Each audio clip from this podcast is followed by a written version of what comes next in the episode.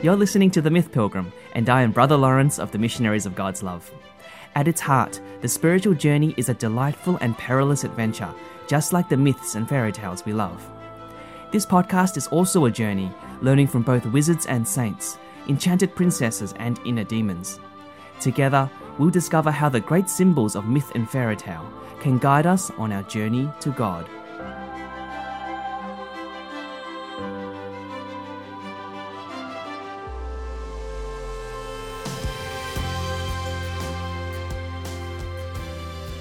Hi friends, hope you're doing well today and great to have your company again. Now, most often when we've talked about C S Lewis on this podcast, it's because we've been exploring his wonderful Chronicles of Narnia. However, Lewis has in fact written other notable works of fiction, which as you can guess are just as profound and thought-provoking as Narnia. Today we're going to be exploring a scene from his book called The Great Divorce. If you haven't read this story, it's a real imaginative, witty gem, and the title actually refers to the divorce between those in hell and those in heaven. So the basic premise of the story is that a busload of people from hell get a one-day respite into heaven. In the story, hell is symbolized as this vast, bleak city where everyone is bickering and trying to keep as far away from one another as possible. Heaven, on the other hand, is actually barely described. For all we visit in the book is a sort of threshold or forecourt of the heavenly mountain, a place which is nevertheless described as more real, more physical, more beautiful than anything here on earth. Flying in the face of any heresy that heaven is a wispy, hyper-spiritual, dreamy place, Lewis presents heaven as real reality, more real than this world, more full, more solid, more permanent. Indeed, when the souls from hell first arrive even at the threshold of heaven, they in fact find that they are the ghosts. They learn that should a ghostly soul wish to continue onto the heavenly mountain, they must learn and cooperate and be purified in such a way that their ghostly state can actually become more solid and can handle the sheer physicalness of heaven. Most of The Great Divorce then follows the conversations and interactions that take place between the ghosts of hell and the solid people of heaven. Because it is the great C S Lewis we're talking about, I'm actually going to read to you a rather longish passage from the book. I trust the imagery in this passage will speak for itself, so after reading, I'll leave a few minutes pause just for private reflection. After this, for those who are interested, I will offer a few points of my own reflections, if by chance it can aid you. And just as a way of background, there are three main characters in the scene, uh, four if you include the narrator as the first-person spectator. The main character is one of the ghosts visiting from hell. The second character is a little red lizard who sits on the shoulder of this ghost and whispers to him and tries to influence him. In this passage, the lizard symbolizes lust, or more accurately, the lust the man has grown hopelessly attached to. And the third character in the scene is a big, bright, fiery angel, who in this passage is a representation of God, if you like. Okay, with that in mind, let's tuck into the passage. I saw coming towards us one of the ghosts who carried something on his shoulder. Like all the ghosts, he was unsubstantial, but they differed from one another as smoke differs. Some had been whitish, this one was dark and oily. What sat on his shoulder was a little red lizard, and it was twitching its tail like a whip and whispering things in his ear. As we caught sight of him, he turned his head to the reptile with a snarl of impatience. "Shut up, I tell you," he said. It wagged its tail and continued to whisper to him. He ceased snarling and presently began to smile. Then he turned and started to limp westward, away from the mountains. "Off so soon," said a voice. The voice came from a being more or less human in shape, but larger than a man, and so bright that I could hardly look at him. His presence smote on my eyes and on my body too, for there was heat coming from him, as well as light, like the morning sun at the beginning of a tyrannous summer day. "Yes, I'm off," said the ghost. "Thanks for all your hospitality, but it's no good, you see. I told this little chap," here he indicated the lizard, "that he'd have to keep quiet if he came here, which he insisted on doing. Of course, his stuff won't do here. I realise that, but he won't stop. I'll just have to go home now. Would you like me to make him quiet? Said the flaming spirit angel, as I now understood. Of course I would, said the ghost. Then I will kill him, said the angel, taking a step forward. Oh, hang on, look out, you're burning me. Keep away, said the ghost, retreating. Don't you want him killed? Oh, you didn't say anything about killing him at first. I hardly meant to bother you with anything like so drastic. It's the only way, said the angel, whose burning hands were now very close to the lizard. Shall I kill it? Well, that's a further question I'm quite open to consider, but it's a new point, isn't it? I mean, for a moment I was only thinking about silencing him, but here, well, it's just so damn embarrassing. May I kill it? Well, there's time to discuss that later. There is no time. May I kill it? Please, I never meant to be such a nuisance. Please really don't bother. Look, it's gone to sleep of its own accord. I'm sure it'll be all right now. Thanks ever so much. May I kill it?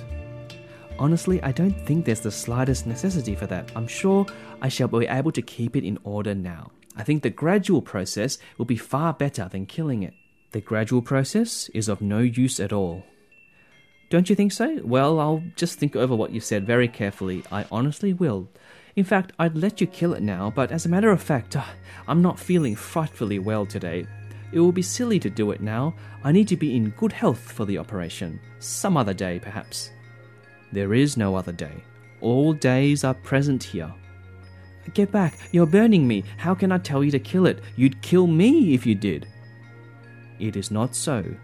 Why, well, you're hurting me now. I never said it wouldn't hurt you. I said it wouldn't kill you. Oh, I know, you think I'm a coward, but it isn't that really. Really, it isn't. I say, let me run back by tonight's bus and get an opinion from my own doctor. I'll come again the first moment I can. This moment contains all moments. Why are you torturing me? You are jeering at me. How can I let you tear me to pieces? If you wanted to help me, why didn't you kill the damn thing without asking me before I knew? It would be all over by now if you had. I cannot kill it against your will. It is impossible. Have I your permission? The angel's hands were almost closed on the lizard, but not quite. Then the lizard began chattering to the ghost so loud that even I could hear what it was saying. Be careful, it said. He can do what he says. He can kill me. One fatal word from you and he will. Then you'll be without me forever and ever. It's not natural. How could you live? You'd only be a sort of ghost, not a real man as you are now. He doesn't understand. He's only a cold, bloodless, abstract thing. It may be natural for him, but it isn't for us. Yes, yes, I know there are no real pleasures now, only dreams. But aren't they better than nothing? And I'll be so good. I admit, I've sometimes gone too far in the past, but I promise I won't do it again. I'll give you nothing but really nice dreams, all sweet and fresh and innocent. You might say, quite innocent. Have I your permission, said the angel to the ghost. I know it'll kill me. It won't. But supposing it did? You're right. It would be better to be dead than to live with this creature. May I kill it? Oh, damn and blast you. Go on, can't you? Get it over. Do what you like, bellowed the ghost, but ended whimpering, Oh, God help me, God help me. Next moment, the ghost gave a scream of agony such as I'd never heard on earth. The burning one closed his crimson grip on the reptile, twisted it while it bit and writhed, and then flung it, broken-backed, onto the turf. Ow, that's done for me, gasped the ghost, reeling backwards. For a moment, I could make out nothing distinctly happening. Then I saw, between me and the nearest bush, unmistakably solid, but growing every moment solider, the upper arm and the shoulder of a man. Then brighter still and stronger, the legs and hands. The neck and golden head materialized while I watched, and if my attention had not wavered, I should have seen the actual completing of a man, an immense man, naked, not much smaller than the angel. What distracted me was at the same time something seemed to be happening to the lizard. At first I thought the operation had failed. So far from dying, the creature was still struggling and even growing bigger as it struggled. And as it grew, it changed. Its hinder parts grew rounder, The tail, still flickering, became a tail of hair that flickered between huge and glossy buttocks.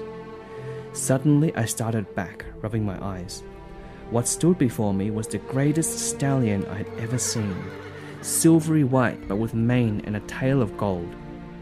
It was smooth and shining, rippled with swells of flesh and muscle, whinnying and stamping with its hooves. At each step, the land shook and the trees dwindled. The new man turned and clapped the new horse's neck. It nosed his bright body.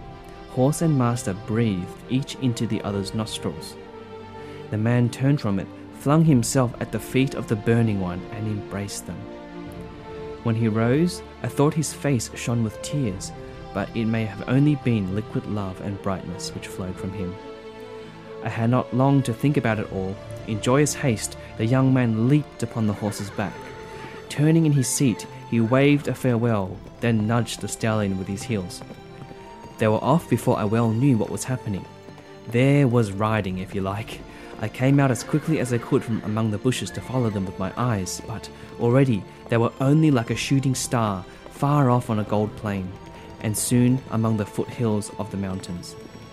Then, still like a star, I saw them winding up, scaling what seemed impossible steeps, and quicker every moment, till near the dim brow of the landscape, so high that I must strain my neck to see them. They vanished, bright themselves into the rose brightness of that everlasting morning.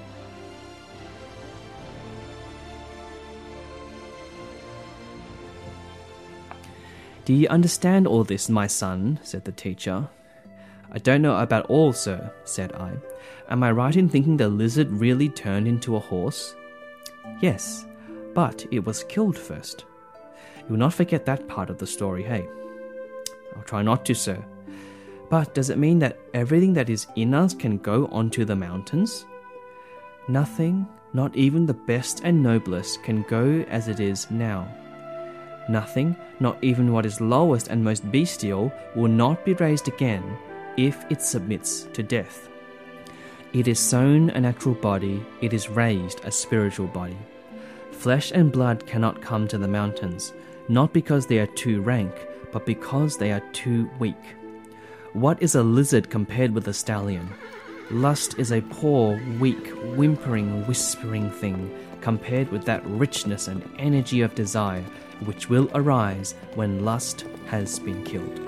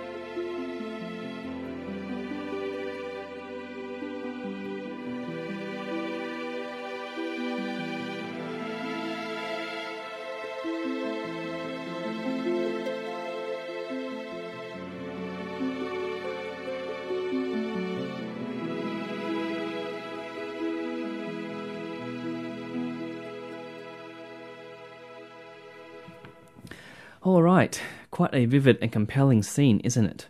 As much as there is an exaggerated sense of humour in the ghost character, I wonder if it is slightly funny because we actually can identify with this struggle. I will now offer three reflections, if it helps you, to deepen in the story even further.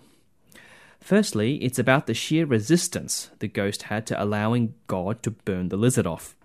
While the lizard represents the man's attachment to lust in this story, I want to suggest the lizard stands for any attachment or habit that has grasped and possessed us and taken away our freedom. From my pastoral experiences, we all have a big sin, capital B, capital S, that seems to have its tentacles firmly around us. But stranger still is at least part of us is actually quite happy being trapped by these tentacles. Look at our ghost character. How many reasons and justifications he came up with to keep his sinister companion. Most of us, I wager, are like him, and like Saint Augustine, praying about his lust, says to the Lord, "Lord, make me pure, but not yet." Friends, one of the greatest obstacles to being free from any sin is that we suffer from mañana syndrome. Mañana is a Spanish word that means tomorrow. Tomorrow is where the grace is, and tomorrow I'll actually start again in a fresh new beginning. No, grace can only be received today, and in fact, God can only be encountered in the present. The flaw with tomorrowitis is that tomorrow, tomorrowitis will strike again. The only way we can be free is to resolve to receive the grace given today. After all, we pray for daily bread, not bread for a lifetime. Speaking about the grace of the present moment, I have found that in my own life, the enemy gets me to give up by either highlighting the burden of the future or the failures of the past. All the energy is placed in either the future or the past instead of the present.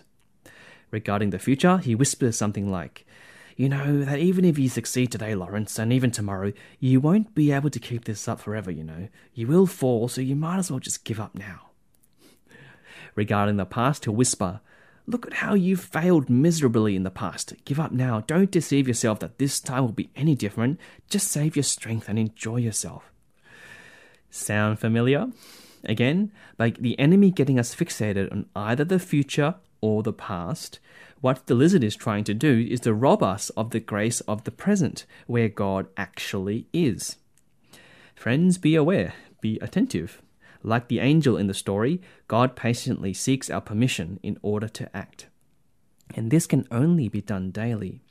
Which means, if you're ever going to make any resolutions about your sin, let it not be, "I resolve never again to succumb to this lizard in the future," but rather, "I resolve to receive God's grace daily, and that will be enough for me." The next detail I want to highlight is the very real pain we feel when we think about being separated from the lizard on our shoulder. Remember the many clever ways the lizard tries to convince the ghost that he is his friend and he cannot live without him? Isn't that so true with sin in our life? Another image of sin C S Lewis gives us in another of his works, I can't remember which one, is actually the shadowy bride, where on one hand, we are very much wedded with these shadowy brides and we delight in them and have a form of intimacy with them, but the only closeness we have with them is a shadowy dependency. See, when it comes to habitual sin, the reason we are unable to renounce them isn't because we don't want to, but because of something like separation anxiety. If we have lived for years, even decades of our lives with a particular sin, it begins to feel like a part of our identity, or at least our way of being in the world, simply coping.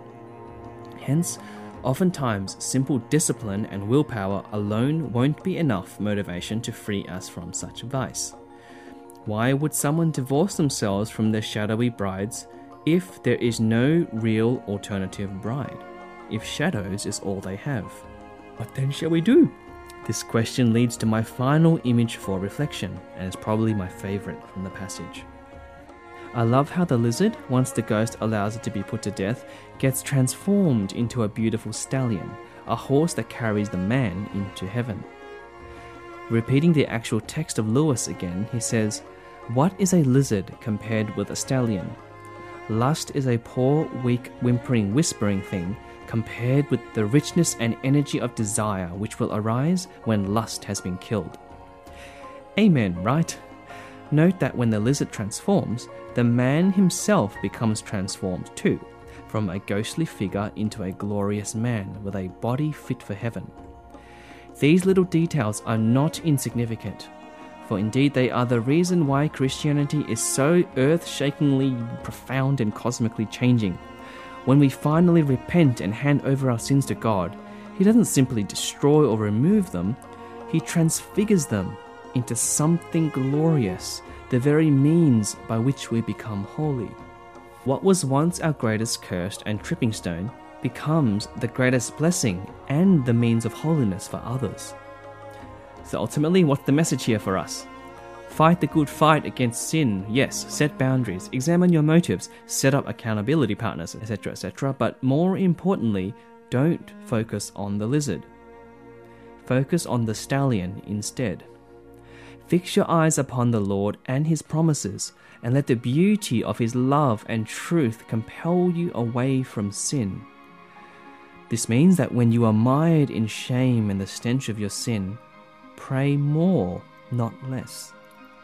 Fix your attention upon all that is good and true and noble, even if it threatens to be painful at the time.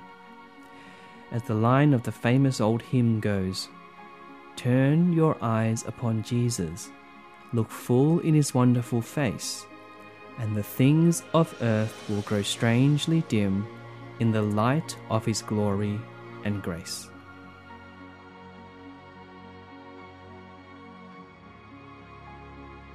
I hope you've enjoyed this episode with C S Lewis and his lizard turned stallion.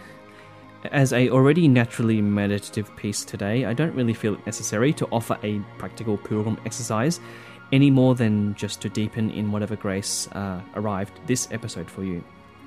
As a cherry on top finale though, I will offer one final encouragement.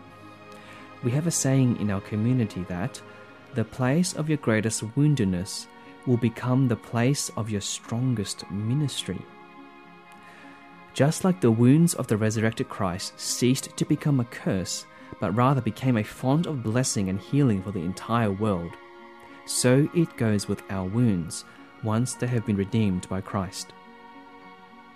Friends, you have no idea what blessings God can work through you onto others, through the very means of your greatest wounding.